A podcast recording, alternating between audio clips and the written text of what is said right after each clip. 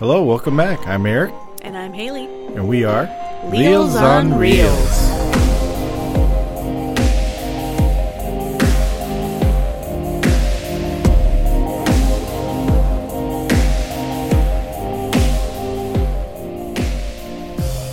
So for this week's episode, we had kind of an idea to do a poll for our viewers in order to decide what our theme would be. We were trying to decide between romantic comedies and twenty nineteen Oscar nominees. So we, we put together the poll for these two options, and we put it out to our viewers, and what we ended up getting back was an even fifty-fifty percent split. Which is really interesting. Yeah. So we didn't get an actual answer just yet. We did have one of our viewers suggested that she would let her dog be the tiebreaker, the dog that, was that she was watching. Interesting. Yeah, she said something about putting out two different treats and assigning one of the options to each treat and then having the dog decide, and that would be the tiebreaker. Release the hounds. Yes. So I'm I'm definitely decide. thinking that if we do a poll again and we get a fifty-fifty split, we should definitely go with that idea. Well, we'll take you up on that one. Oh, yeah. Absolutely. Next time. Definitely.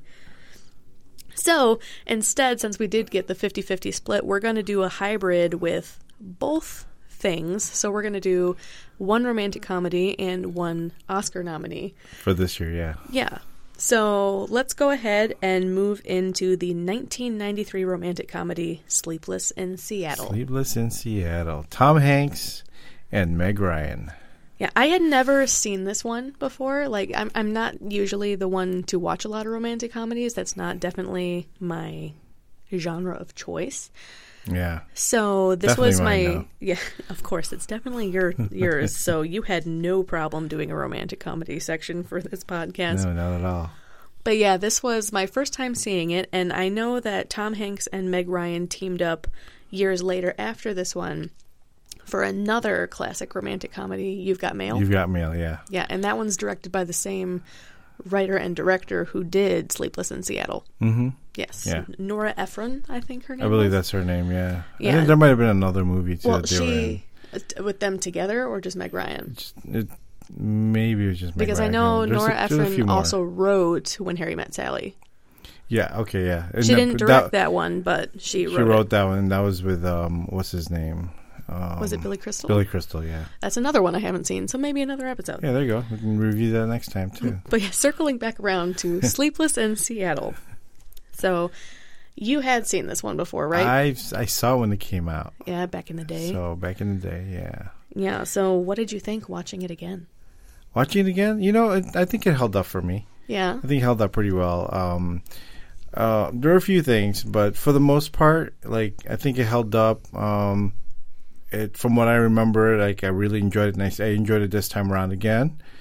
You know, um, but like I said, there's just, there's just a couple of things that kind of stood out that didn't really stand the test of time. And those are probably the things that I picked up on immediately. Yeah, yeah. But, but you know, overall, um, it held up. I still enjoyed it. You know, the the comedy in it was still good, especially the little kid. He just makes me laugh every time. It definitely still so, hit all of the, the beats that I see for romantic yeah. comedies. It hit all those notes for the most part. Yeah, and it, it was a very interesting story and, and how it unfolds and, you know, so, I mean, some things are just a little questionable nowadays, but I'll let you get into that one. Oh, that was, yeah, I have a lot to say about that. That was the thing that you wanted to cover, so I'll Oh, yeah, you, yeah, yeah, yeah. Well, and we'll I'll touch on that point we'll as, as loosely yeah. as I can, but we'll get to it. So, watching it for the first time from just what you've been hearing about it, if you heard much, what did you think of it? Well, I hadn't really heard much about this one to begin with, moving on into it. I think I have more of an idea in my head about You've Got Mail. Because that one's just okay. a little bit, just a slightly more recent. A O L and yeah. kind of like ties so into that. So because whole thing. I had that in my head, when I heard the name Sleepless in Seattle, I was like, oh, that sounds kind of like a really long AIM username, you know? So I was sitting here thinking, okay, how is the title of the movie going to tie in with the story? And so when I found out it was like a like a radio caller onto like a, a Dear Amy type thing. Yeah, like late tagline, night, oh, uh, is... you're with Doctor Whoever. And... Yeah, so I'm, yeah, this is Sleepless in Seattle, and I'm checking in to let you know what my relationship status currently is. So yeah, and... that was that was kind of interesting to yeah. see that. I, I have to say, watching it for the first time, I was definitely more enthused with Tom Hanks's storyline. Mm-hmm. Yeah, like every time it would go back to his side of the story, I was much more enthused with it than I was with a lot of the other aspects of it all. Okay.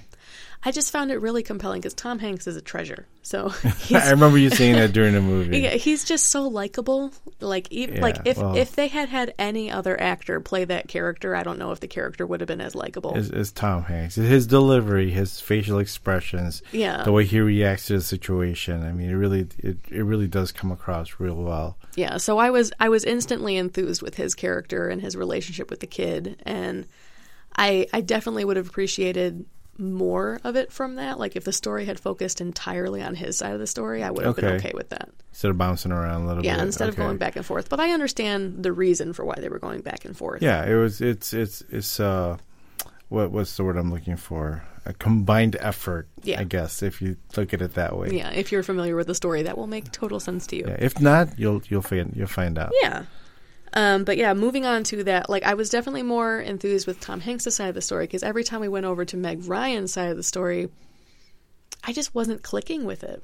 Mm-hmm. Yeah, like there's this one thing she does where she completely oversteps her boundaries and she does something that in today's day and age is not cute. That's not a little cute. Creepy. It's more than more than creepy. It's very stalker-like, and this is before the age of the internet. But this is it's like Facebook stalking to a whole, a whole other level. Other ball game, yeah. So there's like as soon as she did that, I was completely checked out of her character. Yeah, well, that that's that's what I, what I was talking about when I said it kind of didn't really stand the test of time because in today's society, that will not. That pass. Ain't cute. Yeah, it wouldn't. It would not pass. And I think the only reason it was cute in the first place is because it was Meg, Meg Ryan. Ryan. yeah. Yeah, because it's... Yeah, I mean, she looked good. She's cute. And Meg Ryan just does this stalker thing for Tom Hanks, and he's, like, flattered by it, because it's Meg Ryan. She's cute. But yeah, you stood there, just looked. Yeah, but it's not cute. The actual act is not cute. Like, don't do that, don't do that at home. Not no, cute. Don't, don't try this. Don't try this at all.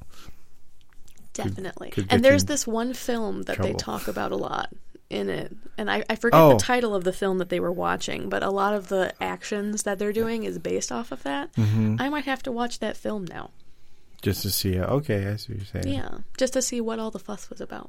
Yeah, I can't remember what the name of the film it was. Cary Grant and uh, yeah, I think it was Cary Grant. Yeah, it was Cary Grant. I think. Yeah, and they they mentioned the title of the movie, but for some reason I can't remember it. But I'm Walk to Remember. To, No, that's no, I, I don't think it. that was it. That's that's a I, totally different romantic film that we could have covered for this, but we yeah. did not. Uh, anyway, anyway, yeah. But yeah, like it, it fits a lot of the beats of romantic comedies, and maybe, like I watched it once. I probably, me personally, I probably wouldn't watch that one again. Mm-hmm. Like, because it's just not my thing. Well, I don't think any romantic comedies really is your thing. There's some of them that work for me. Yeah, the one with Justin Long. Which one's that? I don't know. I'm just saying. Because I know you like him. Well, I did. I don't know if I like him anymore. But yeah. Yeah. There's yeah. some romantic comedies that work for me. So I wouldn't give like a huge blanket statement for that. Yeah. Like I I quite enjoyed To All the Boys I've Loved Before, which is this is the second time that we've mentioned this. We should definitely review that. We should do that at some point. Absolutely. And I, I loved Crazy Rich Asians, even though it was like super generic. We've seen this story before, but it was just so good. It made me so happy to watch that one. It was a fun movie. It was very bright and colorful, and it just fit all the emotions that played at my heartstrings. There you go. Yes. We'll, we'll we'll review that one too. Yeah, in, we'll in get to that one eventually. Episodes. but but yeah, you know, um, yeah, Sleepless in Seattle. If you haven't seen it, I say you know, give it a shot. Give it a shot. You know, it's, it it might not it might not stand the test of time for you either, but you might really enjoy it. It is considered yeah. one of those classics that everybody talks about. Yeah. So give it a shot if you haven't seen that one. Yeah, I you know going back into it, and I still remember certain things, you know, especially the ending, and it was, you know. Kind of, just kind of cute. Yeah. By the time the ending of Sleepless in Seattle rolled around, I was kind of, I was definitely invested in it a little bit more because yeah. I had been spending so much time. Which, by the way, it's a surprisingly long runtime. Like, feels like it goes on forever. I have to say, it it did feel like it kind of ran a little long considering yeah. how long the movie actually really is. Because it's only an hour forty-five. Yeah, and that's it, that's pretty average now. It felt it's like not over two hours short. Though. Yeah. yeah. Some parts kind of maybe just it slowed down a, a little bit. Yeah. Yeah. But, but, I mean, you know, movies do that. But, yeah, by the time it so. gets to the ending, I was just like, oh yes, do the do the cliche thing, please. Just do it. Just show it to me. Show me the cliche thing. Yes, show up. Yes. It's a cliche of cliches. Yes, but it was okay because it's a romantic comedy, and those are the beats the, that it hits that I'm talking the about. The payoff was good. Yeah, it's totally worth it. So, mm-hmm. if you're into that, you know, sappy, you know, kind of movies, like you know, I enjoy them. Not gonna lie, it's one and, of your uh, favorite genres, my, isn't my, it? Yeah, yeah, I yeah. love it. It's just it's one of those things that just makes me feel kind of weird. Oh, and like the inside. Butterflies yeah. inside. It's it's an escape. Ish. It's an escape. Yeah. And that a lot of people go and watch movies for an escape, so you can't really blame them for that. No, it's kind of like, you know, it's, you wish, you know, that I wish that's life was this simple and it everything would be worked for you, out. Right? Yeah, yeah. Exactly. So, I recommend it, you know, you know, just those little questionable things nowadays in today's society, but yeah. I I can get past it. I mean, it's, considering it, how yeah. old the movie is, it's Yeah. Yeah, I can get past that. Just I would definitely like to see You've Got Mail after that to see we'll, how they we'll handle to, that. We yeah. will have to to rent I'll that. I'll see it eventually. We'll check it out at the library or something like that. We'll see. I'll see it eventually. Yeah.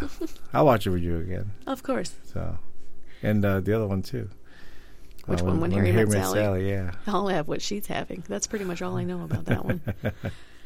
So, anyway, yeah, give it a shot. Yeah. You know, if you haven't seen it, go watch it. See what you think. Mm-hmm. You might enjoy it. Should we move on to our next topic, the I, Oscar-nominated film? I think film. we should. Yes. So the film that we chose to talk about for this episode is the one that's most readily available if you have a Netflix subscription.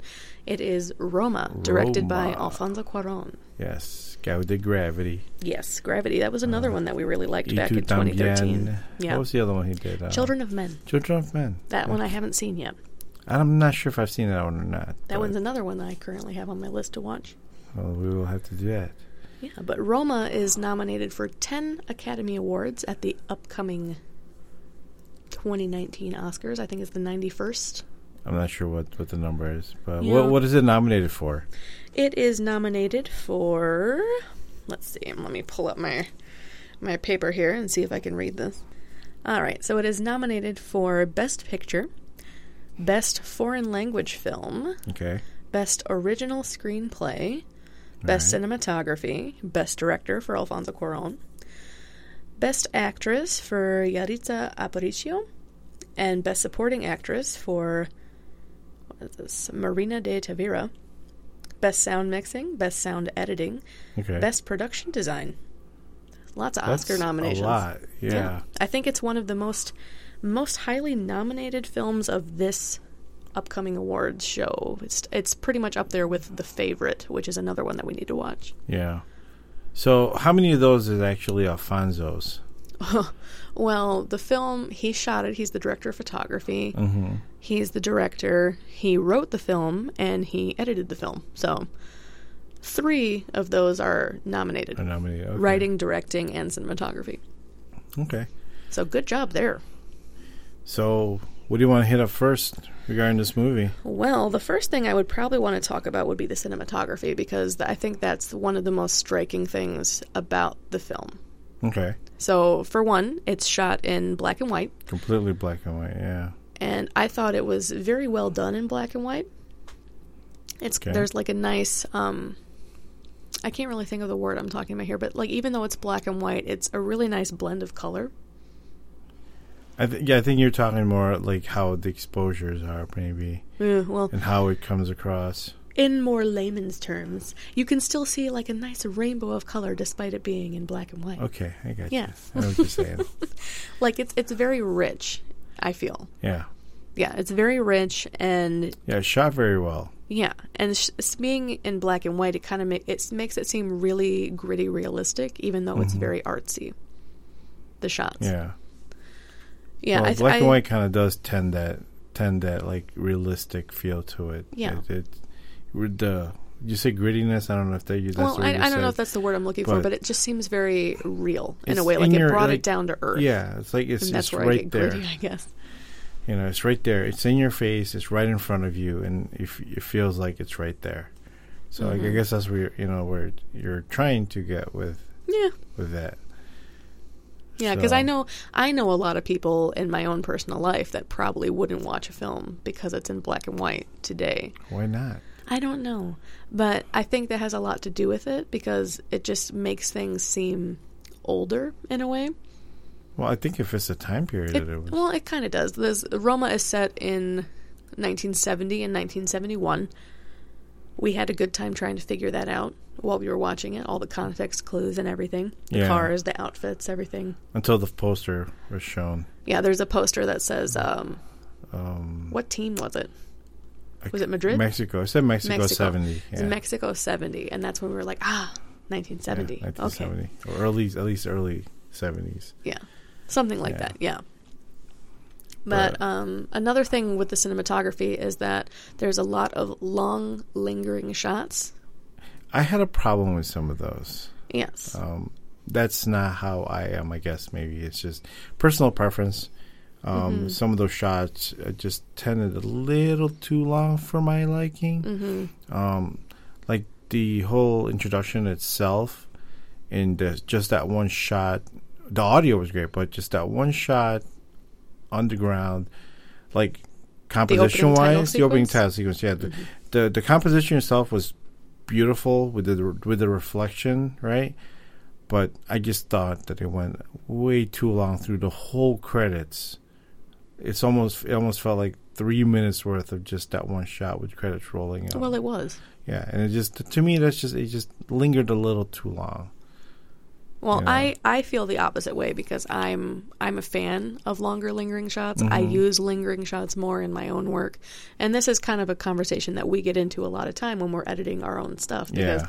you want to cut faster than I do. I'm yeah. like, no, hold out for just a little bit longer. It, it'll make sense. It'll make sense. I mean, I get pacing and all, but sometimes it's just like, no, we need to move it forward a little bit. But really, faster. If you think about it, for in the case of Roma and the and shot that you're talking about, what else would they have put the opening title sequence over? Yeah, I don't know. I don't know what, what they had as far as footage, but... Well, it, um, I feel because the opening title sequence is just a single shot, like you said, at the ground, and we're seeing reflections off of the ground mm-hmm. and everything. And while giving you the opening title sequence on a background that doesn't distract from... what's being read on the opening title sequence, you're also starting to get an idea on what our what's main happening. Character's routine yeah. is for the day. And I, I do give it that. I think I think it was a good overall like introduction to, you know, setting the stage, mm-hmm. right? Of what, what's what's happening here, and you know, down to the reflection of the plane flying by. Mm-hmm. And that was a constant thing in the movie, right? Yeah. and uh, yeah, so I mean, I guess. It's just, it wasn't bad. It's just not to my liking. It's just, just not, not my preference. Taste. Yeah. So, but I mean, it, it was it was a great shot. Mm-hmm. I'm not gonna lie, and then the audio that was running along with that, um, there were, in keeping in with the cin- cinematography. Um, aside from the lingering shots, there were a few things that I found problematic, that I felt like it took away from the characters. Um, Just stuff in the background, like like the theater, um, just oh, like almost center stage versus where the characters were was a little problem. Or the T V when they were at the diner with her friend, um, in the in, in uh, they were showing. I don't, I don't remember what it was. It was like a football game or something like that.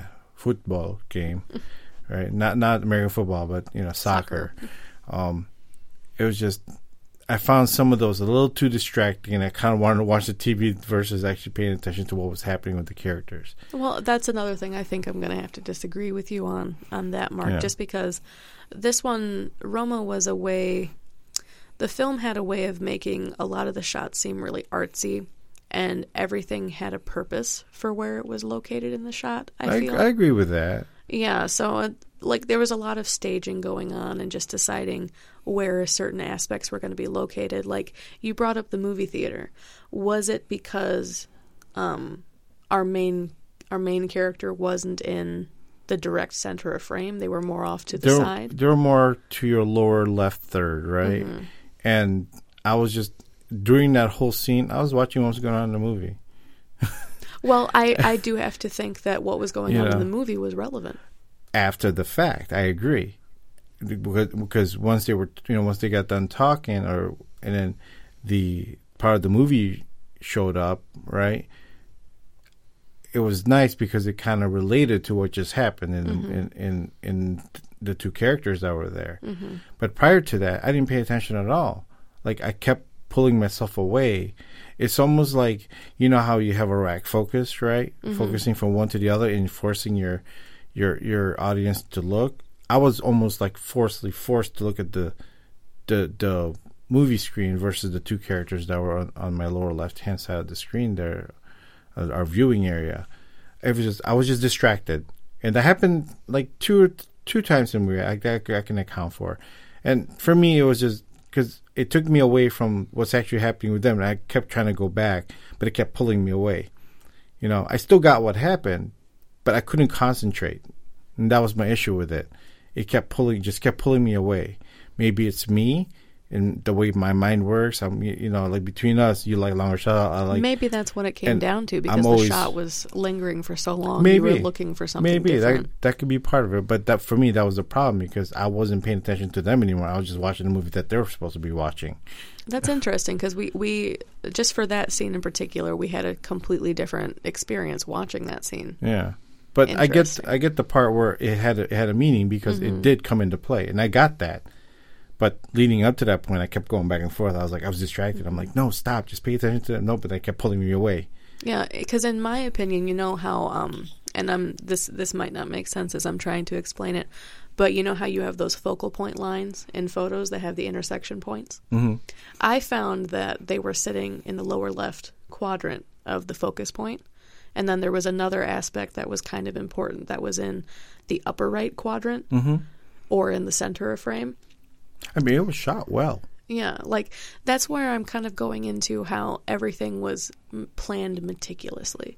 Because I yeah. think, as for me, our, our main couple that we were supposed to be looking at in this particular scene was at a focal point, but more of a focal point that has lead room for where mm-hmm. you're going to be looking next. So as soon as one member of the couple gets up and leaves the frame, now your eye does go to those other focal points, because we've been led in the direction of that person's movement mm-hmm. to follow with our eyes to that point, where now we're seeing another couple that's sitting together, and we're looking at how they're interacting with each other. And now we're seeing the film that they were watching in the theater mm-hmm. as more of a focal point, as the plot in the film they're watching coincides with what we're seeing in this film. Okay.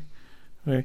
And not to go off the cinematography mm-hmm. part of it, but I think part of it too. I know it was it was uh, nominated for um, best sound or sound editing. Yes, best best sound mixing and best sound editing. And I think part of that too is because of the audio. Mm-hmm. Me being an audio guy, it seemed like the audio from the film that they were sitting to watch was just a little bit too tad loud. And it kept, I think that's part of the reason why I, was, I kept kept drawing me away, because maybe. And for me as an audio guy, song that was a problem for me. Mm-hmm. Like, the, I'm not saying that, that they don't deserve what they're nominated for, because I, I think they did a good job with it.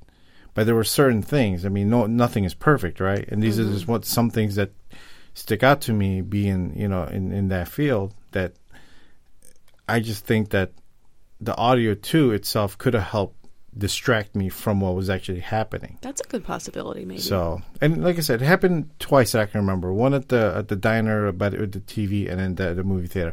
Other than that, the rest of it, I had no issues with. And if go if we're going to the to sound audio audio mm-hmm. editing stuff, I thought it was great. All, the rest of the movie, like when they're mm-hmm. out outside, you hear the wind, like almost literally, you know, behind you, mm-hmm. or people like walking around the street selling, you know. These people selling stuff out in the street, people walking by, people, you know, running across, the wind blowing in there, the dogs running. I mean, it was all there. Like, I felt like I was there watching these people. Mm-hmm. So that was beautiful. Yeah, I personally you know? liked with the, the sound editing and the sound mixing how conversations that were happening on camera and conversations that were happening off camera, off camera yeah. were mixed together, mm-hmm.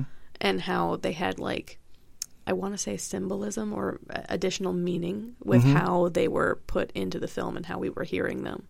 Yeah, yeah. I would say, like, you know, psychoacoustically, that mm-hmm. plays a lot, you know, in in your psyche when yeah. you're watching something. I mean, you know, you know, from stuff that we do ourselves, you know, little things that we do in the audio end of it is designed to draw that emotion, draw yeah. that, that extra bit to draw your viewers, right? Mm-hmm. And they did a beautiful job with it.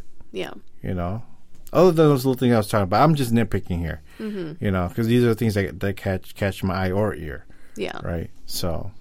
I think another aspect that they were nominated for that I want to touch on briefly is um, the best production design, because the house that most of the film is set in was built to resemble the childhood home of the director, Alfonso Cuaron, because mm-hmm. the story here that he wrote is semi-autobiographical. autobiographical, semi-autobiographical. Mm-hmm. It's based off of his own living situation growing up. And there's actually um, uh, the For Libo that's at the end. It's it's a dedication to the housekeeper that helped raise him. Mm.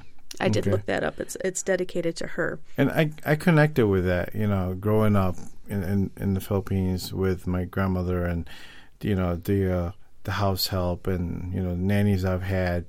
And I, I related to the movie because it, you know, to me, that's kind of like how I grew up. Mm-hmm. You know, the, you know, my nanny or, or the, my grandma's housekeeper, they were part of the family. They were. They weren't just there, be, you know, as, you know, like the help, because mm-hmm. they weren't. They were yeah. they were family, right? And and I thought I think that um, they brought that out quite well, in you know he on his storytelling here and. And how this the, the lady, the, the main character, she goes through stuff and, you know, they were there for her. You know? Good and bad. Yeah. Right? Yeah, me personally, me personally, I'm unsure of really what I take from the story, because there was a lot of aspects that hit me and a lot of other aspects that didn't really resonate me resonate with me as much mm-hmm. as I would have liked them to. Um, there was definitely a lot of emotionality to it, though. Like, it was a very emotional film, like, especially yeah. toward the end. There's a scene on a beach, and it's it's one of the more um, well-known promotional images of the film is this family on the beach. And that, heading into toward the end of the film, when we're having this scene on the beach, it's it's super emotional, and I think that was the most, one of the more heavy-hitting scenes for me mm-hmm. in it the was. film. It yeah. was. It was kind of. It was kind of like the whole. It ties the whole film up together. Yeah. For me, that's what it did for me. You know. And mm-hmm. Yeah. You know, I felt really emotional about it. Yeah. There's there's a lot of layers here going into it. There's a lot of things that you can read into it with the main character and how she faces the the things going on in her life and all the situations going on around her. Because there's a lot of turmoil, whether it be within the family that she works with, or in the political climate around her and her mm-hmm. own personal life. Yeah. There's there's a lot of turmoil that she's going through. Yeah. And I think there's a lot of things that can be read from how the main character reacts to it all. Yeah. Like, I've seen some people say that she takes it with poise and grace. I've seen some people say that she, the character needs to kind of break free from the restraints put on her. There's a lot of a lot of different ways that it can be taken depending on what you're bringing into it. Yeah, it was a good film. I enjoyed it. I'm yeah. glad. I'm glad we finally got to see it. Yeah. So. It was it was very beautiful. I, I would recommend it. I mean, if you have a Netflix account, uh, I say go give it a give yeah, it a watch. Give it a watch. It's it's one of the ones that's a little bit more easily accessible at the moment because it is on the streaming platform. But yeah, go ahead and give either Sleepless in Seattle or Roma a shot that we talked about today. Um, maybe we'll do some more viewer polls going forward, anything like that. So look forward to those. Yeah. Anyway, thank you for listening to our latest episode of Reels on Reels. Until then, I'm Haley. And I'm Eric. And we are Reels on Reels. Reels.